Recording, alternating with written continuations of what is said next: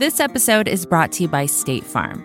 If you're a small business owner, you know that it isn't just your business, it's your life. And whatever your business might be, you want someone who understands. That's why you might want to check out State Farm Small Business Insurance. Why? Because State Farm agents are small business owners too, living and working in your community. That means they know what it takes to help you personalize your policies for your small business needs. Like a good neighbor, State Farm is there. Talk to your local agent today. Join Capital Group CEO Mike Gitlin for a new edition of the Capital Ideas Podcast.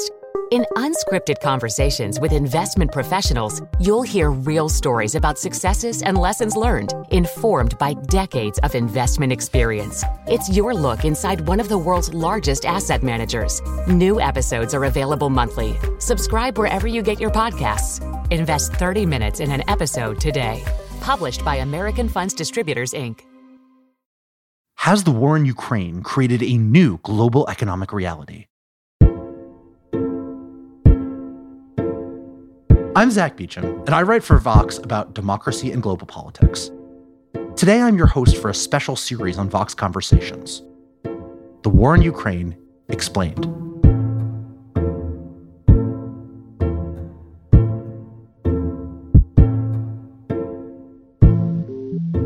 This four part series, we're going to attempt to bring clarity to one of the biggest and most confusing political events of our lifetimes. This week, for part two, we're going to discuss sanctions, the truly extraordinary way that the US and its allies have wielded their financial clout as a weapon against Russia. Over the course of a few weeks, one of the world's largest economies has been cut off from key features of the global financial and economic system, leading not only to widespread pain in Russia, but potentially a long term transformation in the global economy. My guest to help us understand all this is Dan Drezner, professor of international relations at Tufts University's Fletcher School and an opinion writer at the Washington Post. Dan is one of the best popularizers of IR research. Check out his book, Theories of International Politics and Zombies, if you're interested in that kind of thing. But he's also a bona fide expert on sanctions, which is the focus of some of his academic research. He's a perfect person for this conversation. I'm really happy to have him with me today. Hey, Dan, what's up? Hey, Zack. Uh, happy to be here. Well, one thing you see a lot in the media coverage of the sanction situation is a description of them as being unprecedented. You know, this unprecedented moniker, right, for the sanctions might seem a little hard to believe given the number of countries that the US has sanctioned over the course of years and the volume mm-hmm. of sanctions that it's used, but it, it does seem to me to be at least somewhat accurate. So tell me what exactly distinguishes the current sanctions on Russia from previous kinds of sanctions that have been deployed to punish countries for, you know, insert bad thing here? Actually, I would say there's two ways in which the Russia sanctions have been unprecedented. Although I want to stress that I actually don't think they're as unprecedented as the media has sort of been reporting.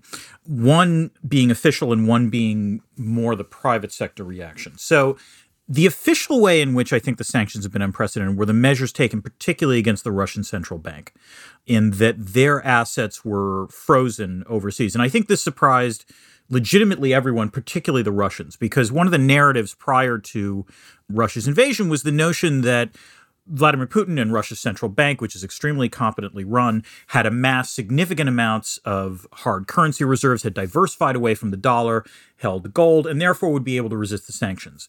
Except what no one realized, except apparently US and European financial intelligence officials, was that an awful lot of what Russia held in terms of foreign exchange reserves was actually held overseas. So by freezing those assets, Russia's ability to, in theory, defend the ruble and also supply hard currency to others was much more constrained than anyone realized. What's important to understand about those sanctions, by the way, is that that wasn't just the United States, that was also the European Union. If the Europeans, uh, including the Swiss, had not cooperated on this, those sanctions wouldn't have had quite the same effect. The second way in which the sanctions have been unprecedented actually is not due to anything that governments have done. We've seen the US imposed financial sanctions on other countries. Iran is the most obvious and most recent example. We've seen them be imposed with significant amounts of multilateral cooperation. Uh, the US imposed sanctions on Venezuela and Iran with significant multilateral support. What has been interesting about the Russia case has been what I would almost describe as the meme sanctions imposed by the private sector. Because what is fascinating has been seeing the various corporations, more than 400 at this point, essentially go beyond what the sanctions actually required them to do. And so we've seen corporations pull out of investments with Russia that otherwise probably would have been legal, that probably would have stayed on the right side of the law. But what you're seeing is corporations engaging is what is called de risking. And we've seen this before in some financial sanctions where banks will sometimes restrict what would otherwise be legal operations because they really don't want to run afoul of the US Treasury or US regulators. But in this case, you're seeing consumer brands doing the same thing. And it really seems like they're doing that in part to stay on the right side of the sanctions, but also they're doing it a lot, I think, because they want to stay on the right side of social media and they want to stay on the right side of the sort of global response to what Russia's done. So I, I want to drill down on the first half of that, right? Because mm-hmm. sanctions on a central bank, right? Central banking is, is like a notoriously confusing concept. And I find myself often thinking about the various different implications of this and what the US has done for the stability of Russia's economy, not like fully grasping the different ways in which the central bank sanctions have really hampered Russia's ability to deal with the financial fallout of this. So can you sort of walk me through the situation there, like what how that matters in a sort of econ 101 course kind of way. Sure. So let's assume for a second that you're imposing sanctions on a country and you're that country's central bank. So you have suddenly experienced a negative economic shock. There might be a run on your currency. There might be an economic contraction. I believe economists are estimating that Russia's economy will likely shrink by about 15% yep. in this quarter. That is not an insignificant shrinkage you know, if you're the central bank, what can you do in these instances? Well, there's a couple concerns you have. The first is the macroeconomic one. You want to make sure the economy recovers. You want to make sure your currency doesn't collapse. So you would ideally want to buy up your own currency and sell foreign currencies as a way of bolstering in this case, the ruble. But to do that, you need to have access to the hard currency. You need to have access to the dollars, the euro, the yen, the Swiss franc, what have you. And this is where Russia's inability to tap those resources that it holds overseas compromises its ability to defend the ruble. So that's one thing that's going on. Another thing that's going on, ideally, is that there are multiple Russian banks that were also sanctioned. Most of the major ones have been sanctioned. You saw, particularly in the early days of the crisis, Russians lined up behind ATM machines to try to withdraw their funds. So this can lead to runs on banks.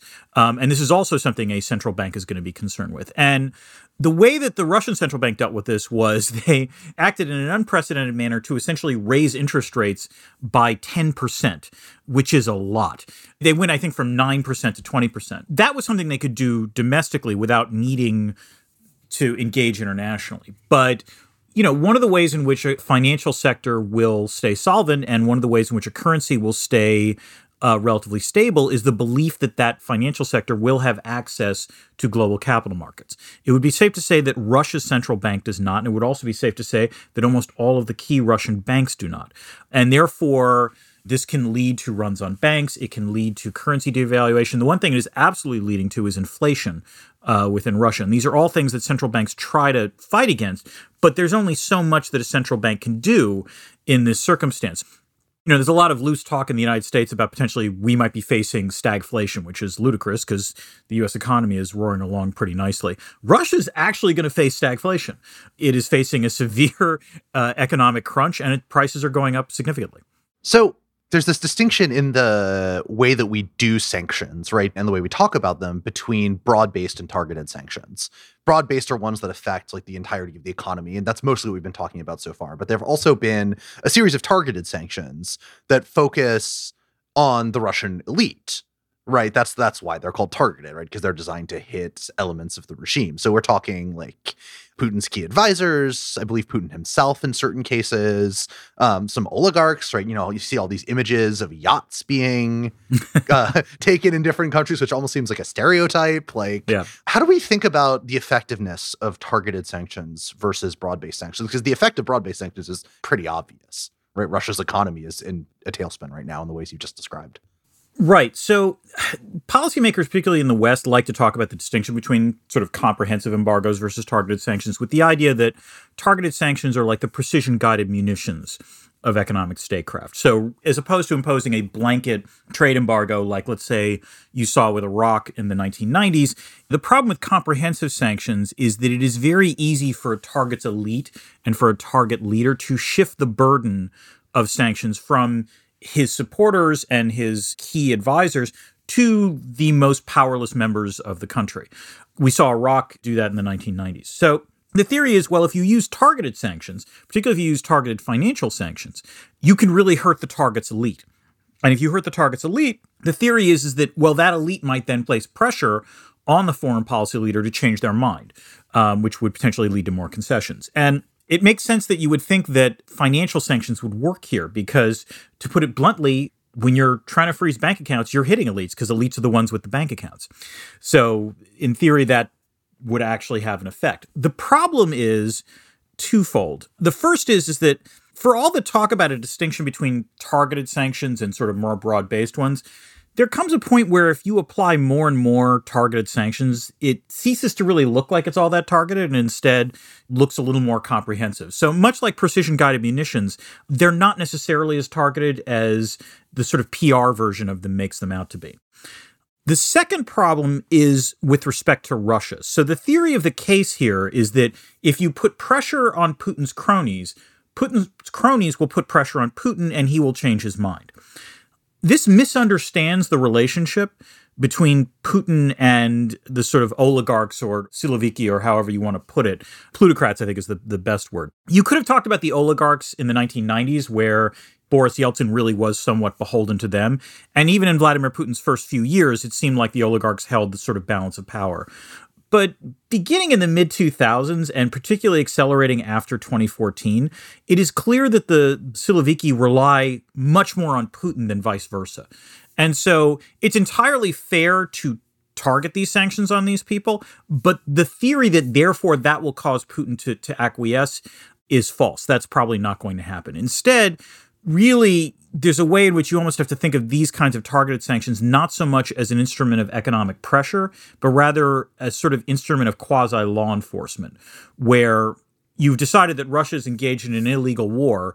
You can't actually arrest these people. There's been loose talk about, you know, trying Putin at the International Criminal Court. That's not going to happen. But you know what you can do? You can seize their assets. So this law enforcement frame for thinking about it is interesting, right? Because that presumes like a kind of legitimacy to the US and its allies acting as like enforcers of a global order. Whereas from the Russian point of view, this might look like an act of war, right? These whole set of sanctions. Mm-hmm. How do we distinguish between like a blockade? Like if the US Navy went and set up outside Russian ports, we would all understand that to be US entry into the war.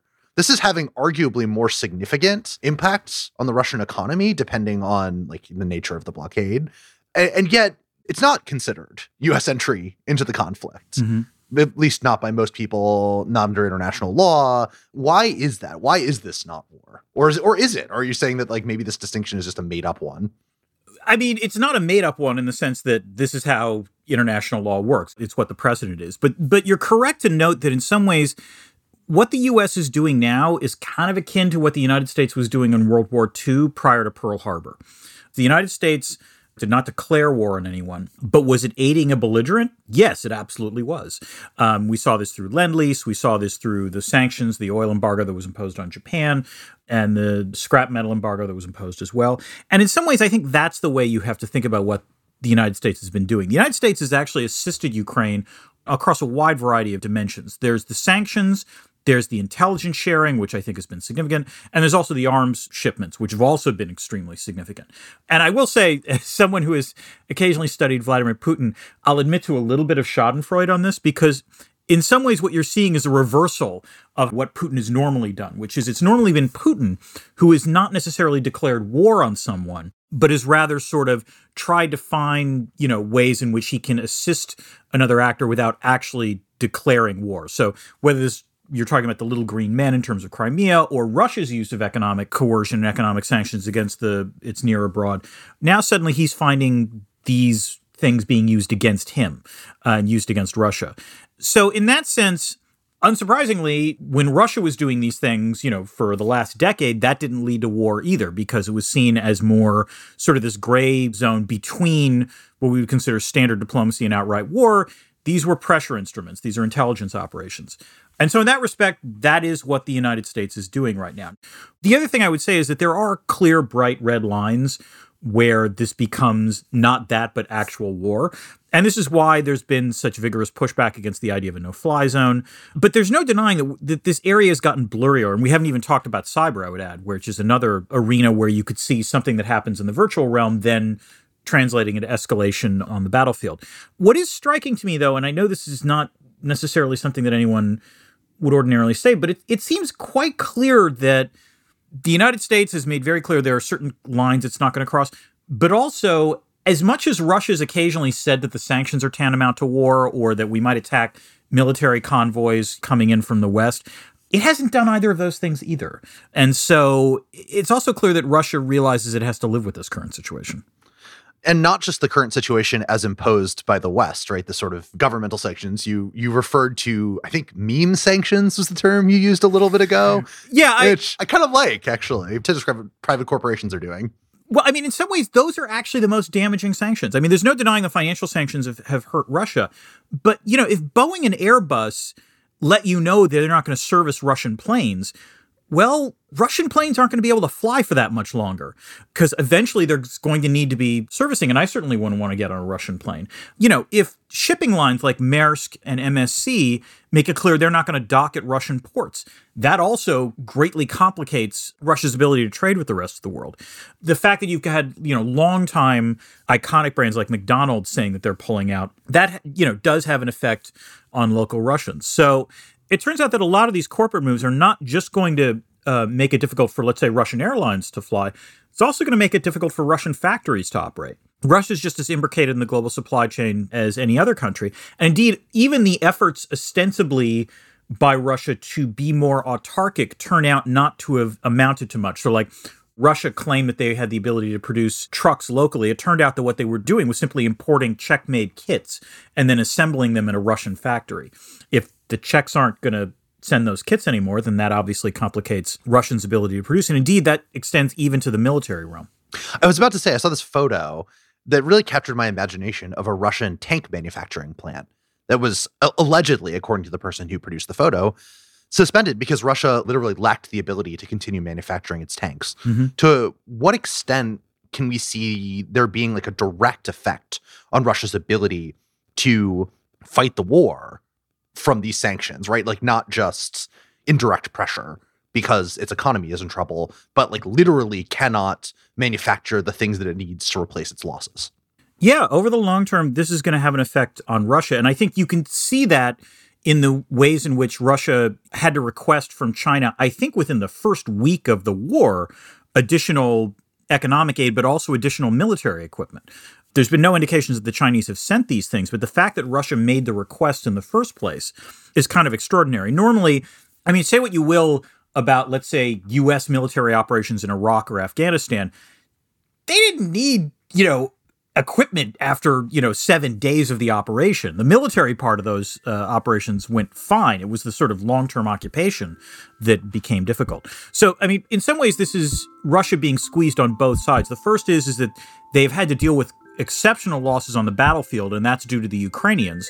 But they also have to deal with the fact that it is going to be harder to resupply, particularly on the tanks, because they're going to have difficulties producing them going forward.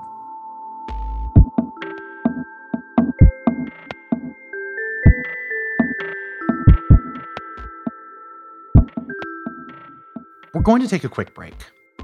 When we come back, there's a major hole in the plan to block Russia's access to the resources it needs to wage war.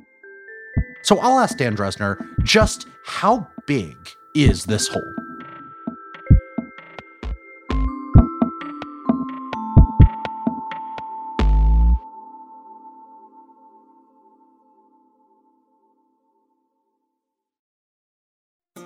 This episode is brought to you by State Farm. You've heard it before. Like a good neighbor, State Farm is there. But it's more than just a tagline. Because State Farm agents are small business owners themselves who live and work in your community. And if you're in the market for small business insurance, who better to work with than an agent who understands what it takes? State Farm agents can help you create a personalized insurance plan that fits your small business needs and budget. Talk to your local State Farm agent today about small business insurance. Like a good neighbor, State Farm is there. Support for the gray area comes from Burrow. Getting the right furniture for your place can be really annoying. At this point in my life, I've probably gone through maybe three sets of outdoor deck furniture, and it's a pain in the ass for a different reason every single time. It doesn't look like it did in the pictures, the assembly isn't what they said it was, or it's just not as advertised for whatever reason. Thankfully, Burrow is the furniture company that wants to make it all a little easier. Last year, Burrow introduced their outdoor line, and this spring they're adding to it with their Dunes line, offering new seating, dining, and lounger options designed for luxury, comfort, and durability. Burrow furniture is easy to put together and take apart, so you can move or store it as needed. And it ships straight to your door for free.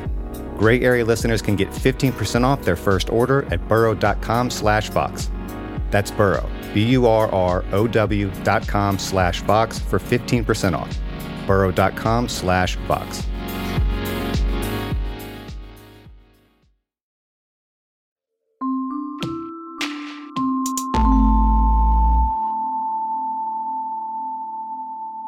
Before the break, we were just talking about how the international sanctions were affecting Russia's ability to uh, literally maintain its war. But there's one area in which Russia has experienced less punishment, Mm-hmm. Uh, and in fact is, is continuing to get resources that it can use to fight the war, which is its oil and gas sector. Mm-hmm. Now, the U.S. has banned imports of Russian oil, but that's not the really significant market here. Right? Europe is the key for Russia's exporting of these goods, particularly oil and gas. And yet, Germany, which is the leader of Europe in certainly in economic terms, arguably in political terms as well, has ruled out a short term, at least temporarily, right? They're, they're refusing is a better way to put it, mm-hmm. refusing to cut off Russian imports in these areas. How much of a hole does this blow in the in the sanctions regime? It blows a pretty big hole, to be honest. And indeed, this is why, for example, the Russian ruble in the immediacy after the attack and when the financial sanctions were announced took a serious nosedive. I think it fell something like almost 100% in value relative to the dollar. It has recovered significantly. It is now, I think, only about 20% lower or 25% lower than the pre invasion exchange rate. And the reason for that is that actually Russia's made a significant windfall from its export of oil and natural gas because the prices of those commodities have gone up since the war started. It's still legal for Russia to ship oil and natural gas to Europe, and it's legal for Europeans to buy it. Um, so that's unsurprising. Interesting short term question and interesting long term question on this. The short term question is as we exit March and go into April, and as the weather starts to warm up in Europe, um, will they need as much oil and natural gas as they did before? You know, primarily this has been about heating people's homes. At least in the short term, it might be the case that that demand gets reduced, and that'll reduce the amount of Russian hard currency earned by their exports. The more interesting thing, and this is where Germany has started, you know, taking steps, where you're beginning to see Europeans not just think about what we were doing right now, but also long term weaning themselves away from dependence on Russian energy. And so you've seen a, a, panoply of announcements made by particular Germany saying we're hopefully going to not need, let's say, Russian coal by the end of this year, um, reduce needs for Russian natural gas as well as Russian oil, with the idea that no matter how the war in Ukraine ends, what is interesting is that the Germans clearly think this is going to be a long term problem. And so you are going to see, I think, efforts to diversify in the long term uh, away from Russian energy. And that could have profound effects on both the Russian economy, but also the sort of geopolitical situation in, in complicated ways, I guess would be the way I would put it.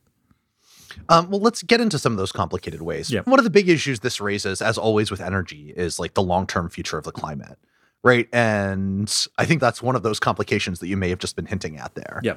Right. Because when I've looked at the German plans to wean themselves off of Russian oil and gas, some of it seems to be sticking with coal power for energy, which um, is not helpful for climate change to put it mildly. So, I mean, the long term implications of an attempt to move away from Russian oil and gas, which you'd think would be great, right? Like maybe we'll use some renewable energy, some wind, some solar, maybe some nuclear, mm-hmm. right? Uh, which is not renewable, but still, you, you know what I mean, right? Cleaner energy. Yeah. Instead, it looks like some of the dirty energy might, to a certain extent, make it come back.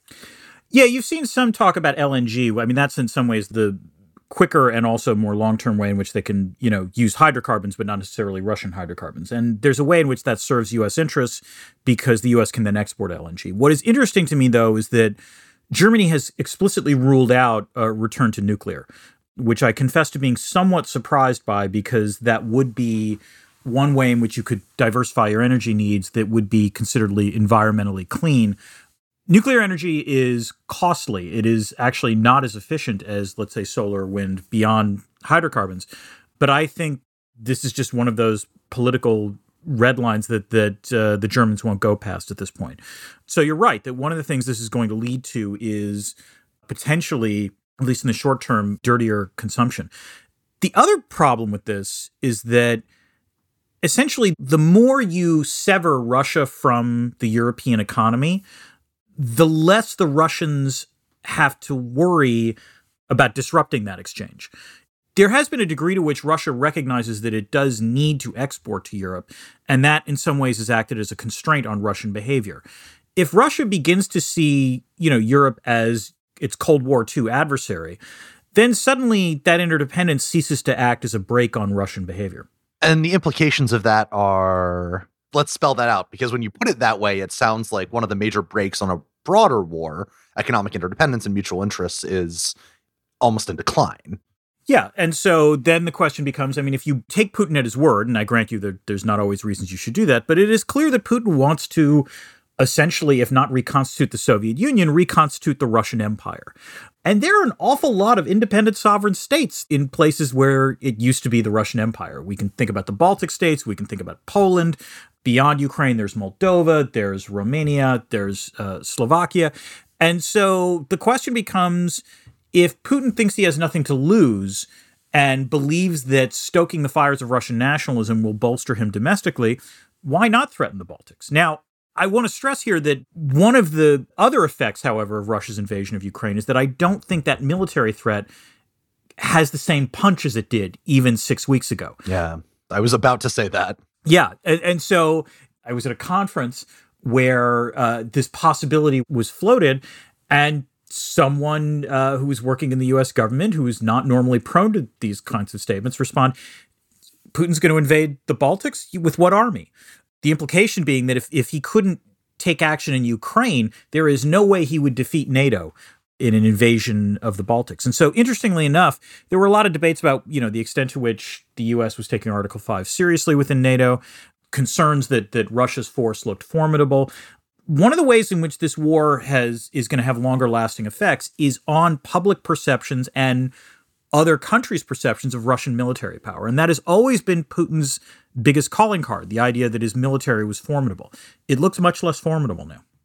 Which when you put it that way, it dampens the concerns that I have about the West sort of decoupling Russia from the global economy and that giving Russia incentives for military adventurism, right? So that's a plus, I guess, given how weak their military has looked. But on the other side of the ledger, there's a broader economic I don't, I don't know if bifurcation is exactly right, though some analysts are saying this between a US led economic system and a Chinese competitor that's emerging, right? And one of the fears that people have about the sanctions, about cutting Russia off, is that it'll basically force it to adopt China as its principal economic patron and start playing the, the international economic game according to Chinese rules rather than American ones. I guess sort of my, my questions for you are one, to what extent do you think that dynamic is real? Because I, I think in some ways it's exaggerated. And second, what does it look like if it does actually happen? Does it mean like moving away from the dollars, the global currency of exchange, right? The global reserve currency. What, what, what exactly are we talking about here? So there is one way in which the dynamic is real, which is one of the effects of Russia's engagement with the West in particular was you had this plutocratic class in Russia um, that were cosmopolitan. They didn't just, you know, have their money in Moscow and St. Petersburg. They also bought flats in London. They bought various pricey Western assets. They also bought Western consultants, Western lawyers, and Western lobbyists. That has clearly come to an end. You've seen the rentier sector, as it were, cut off their dealings with Russian plutocrats in part because of the sanctions, in part because of PR concerns. So you suddenly eliminated what would be interest groups that would potentially advocate in, let's say, the United Kingdom or the United States for better ties with Russia. So that's one way in which it has changed. Now, that said, the question is: Is Russia now going to, you know, look to China as, as its patron and try to create an alternative economic order? Yes, that is what it's going to try to do. That said, Russia can't do that. It doesn't matter what Russia wants. Um, what matters here is what China wants. And so, this is the other way in which this war and the sanctions and all of this will truly matter in terms of how China interprets what has happened and what will happen going forward. And the problem here is that there are different ways China can go here. China could look at what has happened to Russia and decide, oh, wow, so we really need to get ready for if we're going to make a move on Taiwan for similar actions to take place.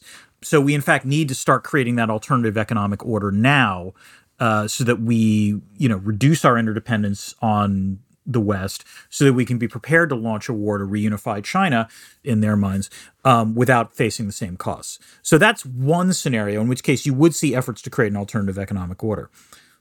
But the other scenario is that China looks at what's happened to Russia, looks at Taiwan, and realizes we thought this would be an easier thing to do. And what Ukraine is teaching us is that it is not an easy thing to do. And so, you know, the advantage that China has is that it might learn from Russia's lesson and decide there are benefits to being part of the global economic order. And China is still very much a part of the global economic order. You know, despite all the efforts in terms of trade wars, uh, in terms of COVID, and so on and so forth, it's worth remembering that Sino American trade uh, hit new record levels last year.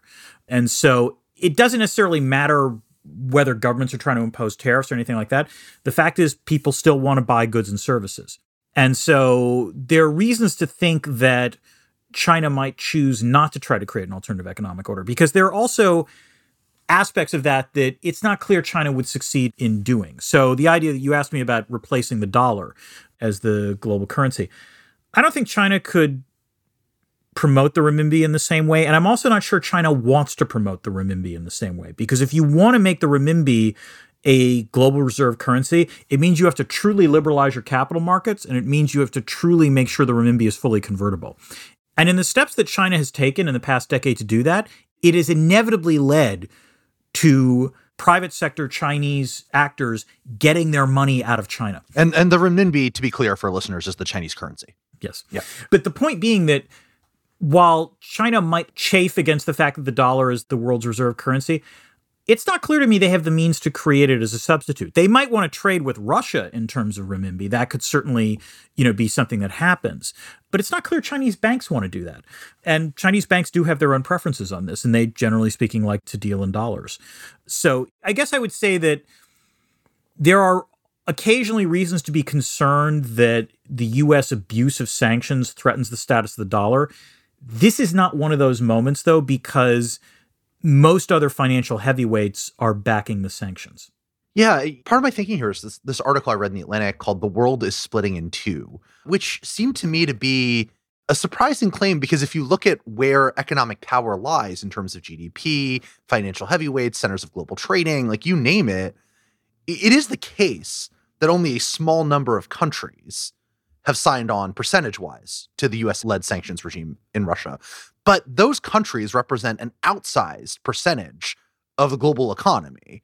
There's no replacing places like London, right, in global trade when compared to, I, I don't know, insert country here that hasn't signed to the sanctions regime. And it suggests to me that while China is in some ways attempting to mount a challenge to the international economic order. It's not something they can really do alone, given how much they want to participate in the global economy, because that's how you get rich, and they would like to be rich. Right. And they don't have any economic heavyweights on their side. The closest to that is Russia, and Russia, its economy has been kneecapped potentially for quite some time going forward.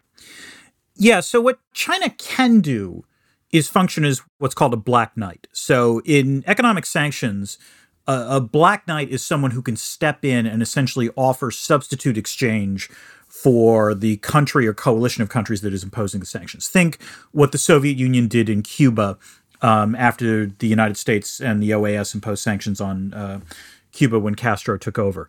The United States similarly acted as a black knight when the Soviets tried to pressure Yugoslavia during the Cold War.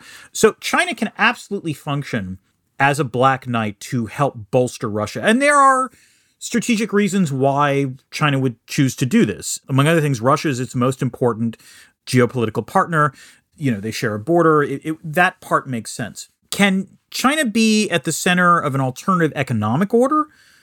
Maybe, but it would have to do a lot more heavy lifting than it's done. And this leads to the other point, which is I wrote about this in a column for the Post that it's been pointed out, and there's that map that's gone around, as you said, showing that only, you know, the West is sanctioned Russia. That if you take a look at the map, it's the United States, it's North America, it's Europe, and it's sort of parts of the Pacific Rim. That no one else has ostensibly sanctioned Russia, showing that this is limited. That's the wrong way to look at it. Yes, other countries have not imposed their own sanctions against Russia, but the important question to ask is are these countries complying with US sanctions and, and Western led sanctions against uh, Russia? And the answer there is pretty much yes. You're still seeing them buy energy from Russia, but to be fair, so are the Europeans. So it would be somewhat weird to criticize other countries for acting similarly. And again, the thing that really matters here is in part the the corporate actions taken against Russia as well. And those are the things that are actually having the impact on the Russian economy. So I guess I would say that it doesn't really matter all that much if other countries are not officially imposing their own sanctions against Russia. The sanctions that are in place are already causing significant damage to Russia. So when you when you talk about the rest of the world and purchases of Russian goods, right? Oil and gas are, are the big ones, but another important one is wheat. And that has been seriously disrupted by the war, not just because of sanctions, but also because Ukraine is a significant wheat exporter. Yeah. And Ukraine is not in a position to do much of anything in terms of, you know, normal economic functioning right now. And wheat is is it's got to be one of the most important global commodities. Uh, I mean, we've seen the evidence, or at least some evidence, that food prices can trigger significant global upheaval. There's an argument that the Arab Spring was sparked by an increase in food prices, and in general, can lead to significant discontent because people really need to buy food.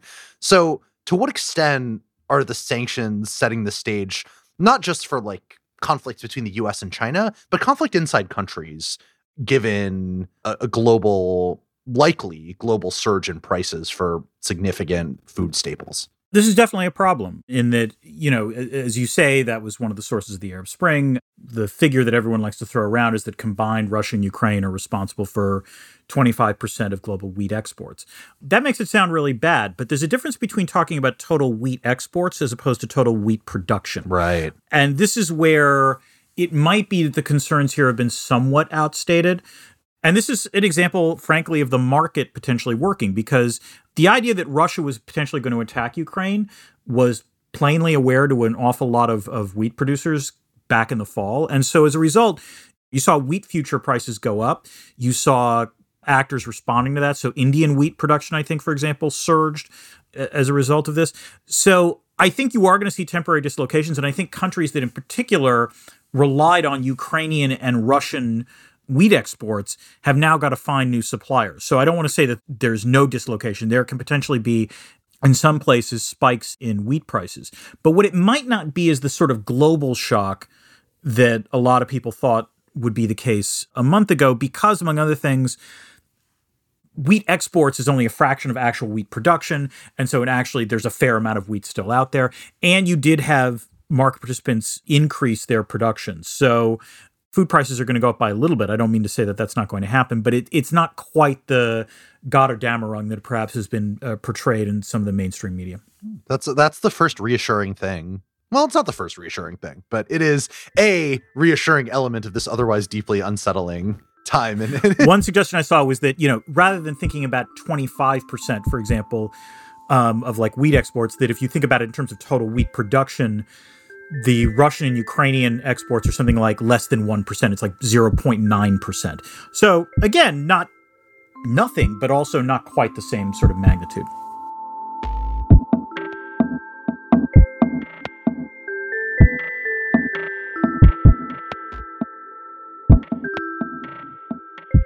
We're going to take one last quick break, but one more back, Dan Drezner and I have talked all about what these economic sanctions are doing, how they could reshape the global economy, but there's one big thing we haven't talked about. What's the end game?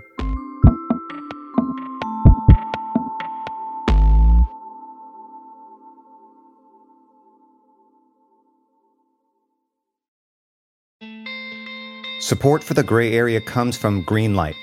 If you're a parent of teenagers, you might be starting conversations about money management and financial literacy. So often, the best way to learn is to do. But when it comes to money, there can be real consequences to learning the hard way. That's where Greenlight comes in. Greenlight is a debit card and money app made for families. Parents can send money to their kids and keep an eye on their spending and saving and kids and teens can build money confidence and lifelong financial skills. My kid is way too young to talk money with, thank God, but I have a colleague here at Vox that uses Greenlight with his boys, and he loves it. If you want to help your kids learn about money, consider Greenlight. It's a convenient way for parents to raise financially smart kids and for families to navigate this stuff together. Sign up for Greenlight today and get your first month free at greenlight.com slash gray area. That's greenlight.com slash gray area to try Greenlight for free. Greenlight.com slash gray area.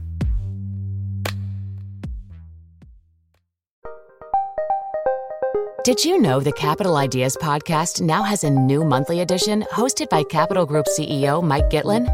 Through the words and experiences of investment professionals, you'll discover who was their best mentor, what's a mistake they made that changed their approach and how do they find their next great idea?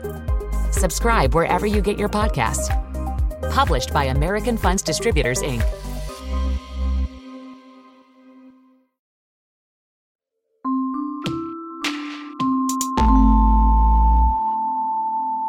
The last sort of big thing that we haven't talked about um, is not what the sanctions are doing or how they could reshape the global economy, but how they end and it, it's not clear to me what the end game is. And I want I want to share a little story about this. Uh, I think you'll appreciate it. So a few weeks ago, I was on MSNBC and I made this argument that the sanctions were put together really quickly and there wasn't an obvious off ramp for them, and it wasn't clear what the U.S. government was planning to do uh, in terms of you know maybe lifting the sanctions in exchange for an end to the war or something like that. So I got a really angry email from Treasury about this. It's like, why didn't you ask us about the plan that we had put into this and all the work and thought we'd put into it? I'd be happy to put you in touch with someone. And so I've sent them about four emails, three or four emails since then. And they haven't gotten back to me on actually how this is supposed to end. And I, you know, I, this is not just to shame them, but genuinely, it's a real problem, right? Like, if you don't know the conditions under which you're going to relax the sanctions, how is Russia supposed to know what it needs to do in order to get relief from the sanctions? And if Russia doesn't know that, how are they supposed to work at all to do anything in terms of making the situation better on the ground in Ukraine? First of all, Treasury never emails me, so I'm a little hurt. You know, and I even worked at Treasury uh, back in the day, so you know, I'm, I'm a little surprised by this. But second, yeah, this is a problem. And to be fair, this is a complicated negotiation problem because one of the issues about this war is who is negotiating with who. And the only negotiations that have really taken place has been between Russia and Ukraine about the war. Whereas, to my knowledge, there has actually been no contact whatsoever between Russia and the United States about these sanctions. And that is a problem. Uh, because, again, as you say, and as I, I said in my column, for sanctions to work, you have to have two kinds of credible commitment. The first credible commitment is that we will actually sanction if you, the other actor, does something bad. But the second form of credible commitment is to say, if you comply, if you make this concession, yes, we will lift the sanctions. And it is that second form of credible commitment that the United States has been really bad at the United States is really, really, really good at imposing sanctions, and we stink at lifting them. Um, and so this is a problem. Now, in terms of what should be done with Ukraine, if I were the United States, if I was advising Treasury or if I was advising the Biden White House, one of the things you might want to do would be to signal to Russia that, in fact, the lifting of the sanctions is in part going to be a function of whether or not the Zelensky government wants the sanctions lifted. This is something that would give Zelensky some bargaining power in terms of his negotiations with Russia. And it's a little dangerous for the United States because you normally don't want to outsource foreign policy to a foreign leader. But there could be a panoply of sanctions that you tell Zelensky, look, if you get Russia to make concessions at the negotiating table and they're actually honored, you can be the one to tell us it is okay to lift sanctions. And that might actually solve the political problem in the United States of lifting sanctions because the problem is, is that when that happens, inevitably the opposition party accuses whichever leader is lifting the sanctions of being too dovish. But if Zelensky gives his blessing, given his current personal standing, that would actually grease the wheels somewhat. I'm a little more optimistic in this case about some of the sanctions that can be lifted against Russia, in part because, again, a lot of this stuff has been informal. It's been corporate actions. And so, another interesting question is, is that if the war comes to an end, will you see those corporations go back into Russia en masse, or are they rethinking what they're going to be doing in Russia long term? Um, and then, fortunately, at least with the financial sanctions, so far, to my knowledge, Congress hasn't passed any laws mandating them. And that's in some ways the key thing. What you want to do is not have Congress pass any laws mandating sanctions, because if they do that, reversing those laws will be next to impossible. The only other thing I guess I would say on this is that, again, I'm still not entirely sure what the U.S. demands are. I mean, I think the the closest I've seen was a statement by Secretary of State Blinken that basically made it clear Russian forces have to get out of Ukraine, which is a clear demand, to be fair. The question is whether it's such a large demand, and also what is defined as all of Ukraine in that demand, that it is actually incentive compatible for Russia to deliver on. Right. This gets back to a point that um, you made earlier in the conversation, which is do you think about the sanctions as a kind of police action or not? Because if, if they're a police action that are designed to some kind of equivalent of putting Russia in international financial jail, well, Russia will still have invaded Ukraine after a peace agreement. They still will have annexed Crimea illegally. And whether or not, depending on how the negotiations flesh out, the Crimea issue may be resolved. It probably won't. And so the same will be true about Eastern Ukraine, right? About the Donbass region. And if you're in this punishment mind, right, then you say, well, we, we got to keep the sanctions on Russia so other states know there's a cost to these actions. But if your view is the sanctions were a tool to get Russia to reverse specifically the invasion that began on February 24th, then you want to start the process of lifting them along with any kind of peace negotiations or agreements that come out, whenever that might happen. Still a, a giant question mark what the US does. So it, it's just not clear to me whether or not we think of this as punishment or incentive. And it just leads to very different policy pathways for the US and its broader allies in the sanctions regime. Yeah, I I mean as I wrote in the column where I asked what was the purpose of the sanctions, there are many legitimate purposes to sanction Russia in terms of what it did in Ukraine. One was, as I said, the Biden administration threatened to. And if you threaten you're going to do something, and then the other side says, fine, we dare you, you do have to follow through on the threat. The other reason is to beyond coercion is deterrence, which is you're not just concerned with what Russia's doing in Ukraine, you're concerned about other great powers that I don't know might let's say rhyme with China, like like like like Taiwan maybe would be the there other we go. Yes. Or, yes exactly. That or Taiwan whatever you know that basically you know you want other great powers to think twice about their actions because this is the repercussions of that. So that's the utility for sanctions. Going forward, if there is actually an agreement between Russia and Ukraine, I think the Biden administration needs to start thinking now, really in some ways, about uh, you know three steps. The first is what sanctions will be lifted if Russia and Ukraine come to an agreement that looks like it'll be stable. And some sanctions should be lifted. If you just keep the sanctions in place no matter what, the lesson to Russia is, it doesn't matter what they do, they're going to get sanctioned anyway. You don't want that necessarily to be the perception. The second is what sanctions are you going to keep in place? Russia did violate international norms in terms of what it did in Ukraine. Uh, it can't unwind that clock. There are legitimate concerns about constraining Russian military power in the long term. It won't surprise me if you see efforts to create some sort of new form of COCOM, um, which is short for a coordinating committee, which was a, a Cold War structure um, that implemented the strategic embargo of the West against the Soviet Union. So that's possible. And then the third thing to think about is what is the long term economic relationship that the West wants with Russia? In other words, what are the areas where you think trade and exchange will still potentially be useful and potentially build a way towards a constructive partnership or indicate that Russia can re enter the international order? And then what are the dependencies that you want to make sure don't happen again? What are the asymmetric dependencies, like, let's say, Russian oil and natural gas, that you want to try to diversify as soon as possible? There's also an ethical dimension here that I think is pretty fraught, right? We haven't talked about this yet, but mm-hmm. broad based sanctions, like the one the US has used, and to some extent, as you pointed out earlier, targeted sanctions, they affect ordinary people. That's how they work, right? It's the point in some ways. Mm-hmm.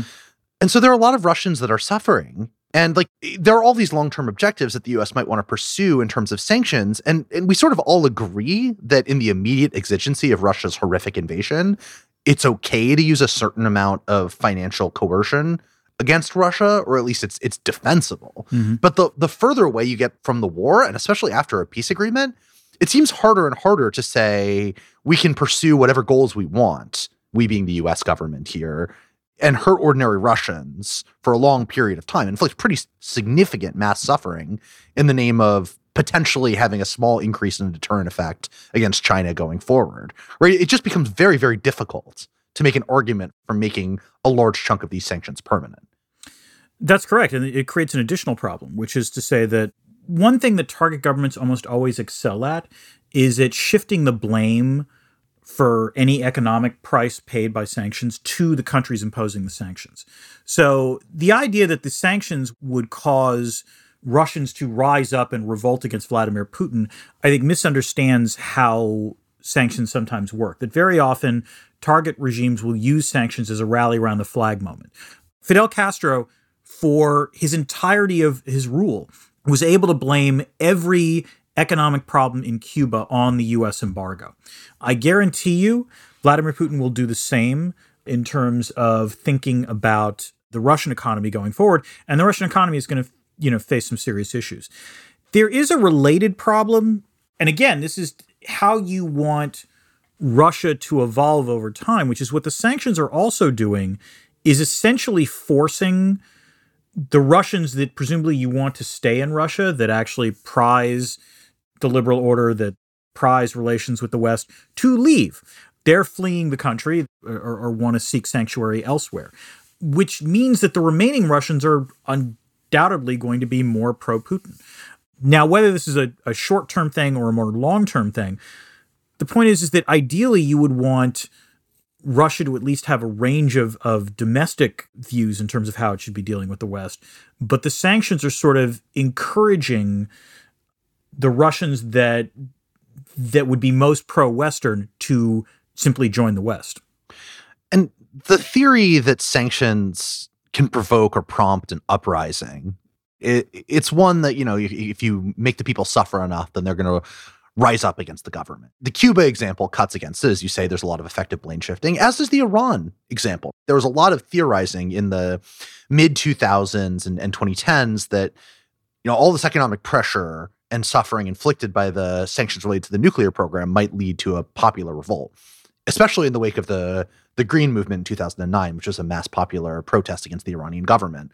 That didn't happen, right? It, even when the Iranian government was under significant pressure, there was little evidence that the sanctions prompted a mass Iranian uprising. So holding out that hope for just like, you know, keeping up the economic pressure on Vladimir Putin for, you know, the decades to come as a way of toppling his government seems not promising. It's highly unlikely. Yeah, there's no denying that. I mean, part of the problem is in trying to think about how Putin leaves office, you know, there are a couple of different scenarios, but the two most obvious ones are someone within Putin's inner circle decides enough is enough, we need to make a change, or the other possibility is the sort of social revolution from below. The second possibility seems unlikely. Again, you have seen, to be fair, significant protests in places like Moscow and St. Petersburg. You've also seen significant jailing of those people who have protested and the the sort of exodus of the Russian intelligentsia and urban middle class as the sort of new, you know, Iron Curtain has been uh, descending on Russia. As for an elite overthrow of, of Vladimir Putin, it's possible, I suppose, but you know, start trying to think about who would replace Putin, and then it becomes a little more difficult.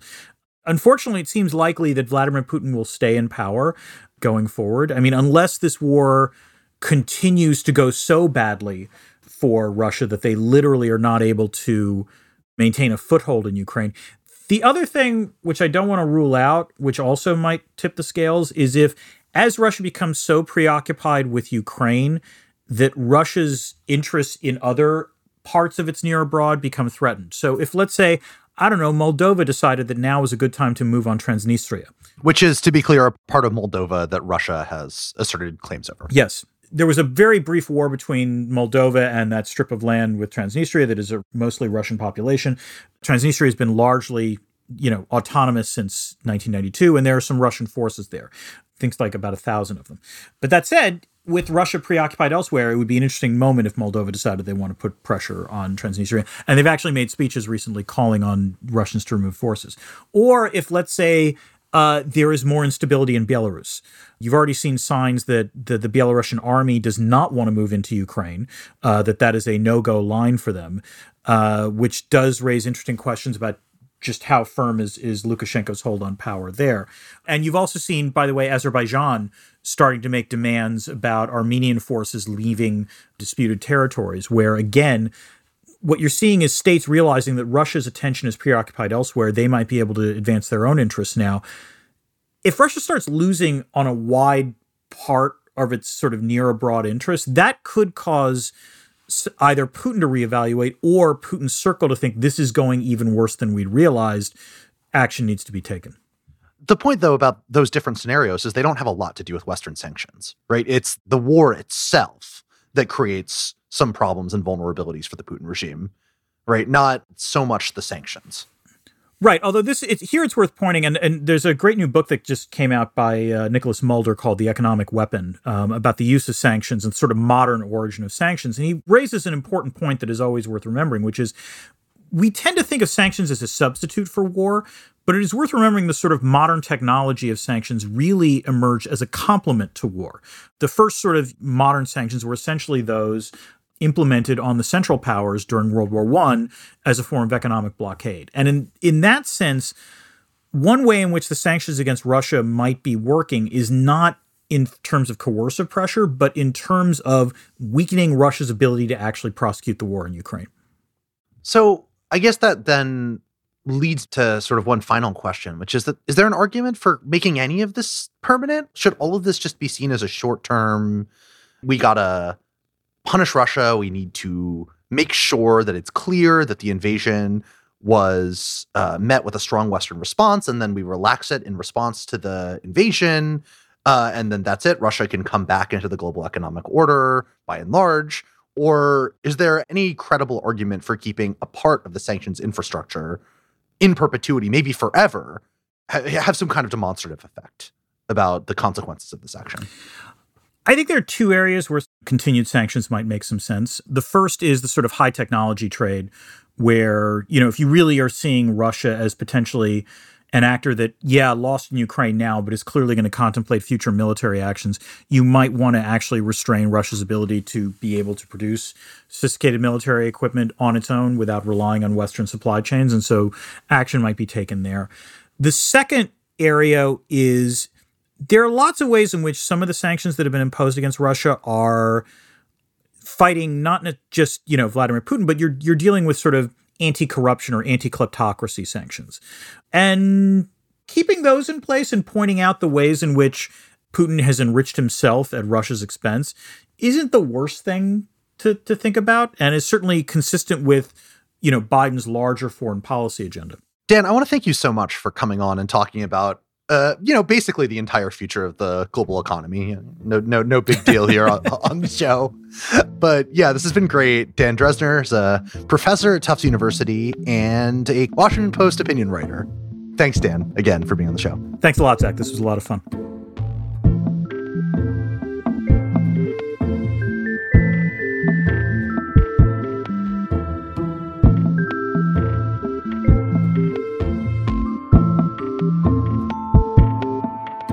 Our special series, The War in Ukraine Explained, continues next week, where we focus on fears surrounding nuclear escalation.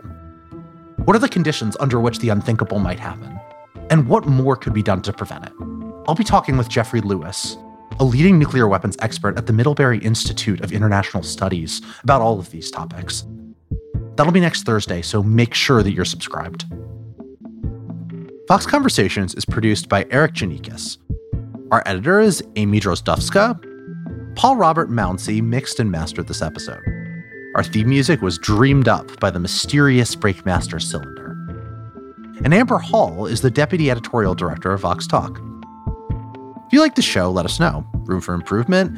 We want to hear that too. We're curious to know what you think, what you want more of, and what we could make better.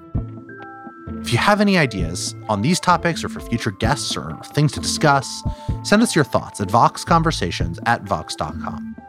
If you did like this episode, share it with your friends and please rate and review and subscribe. And join us on Monday for a brand new episode of Vox Conversations with my friend and yours, Sean Illing.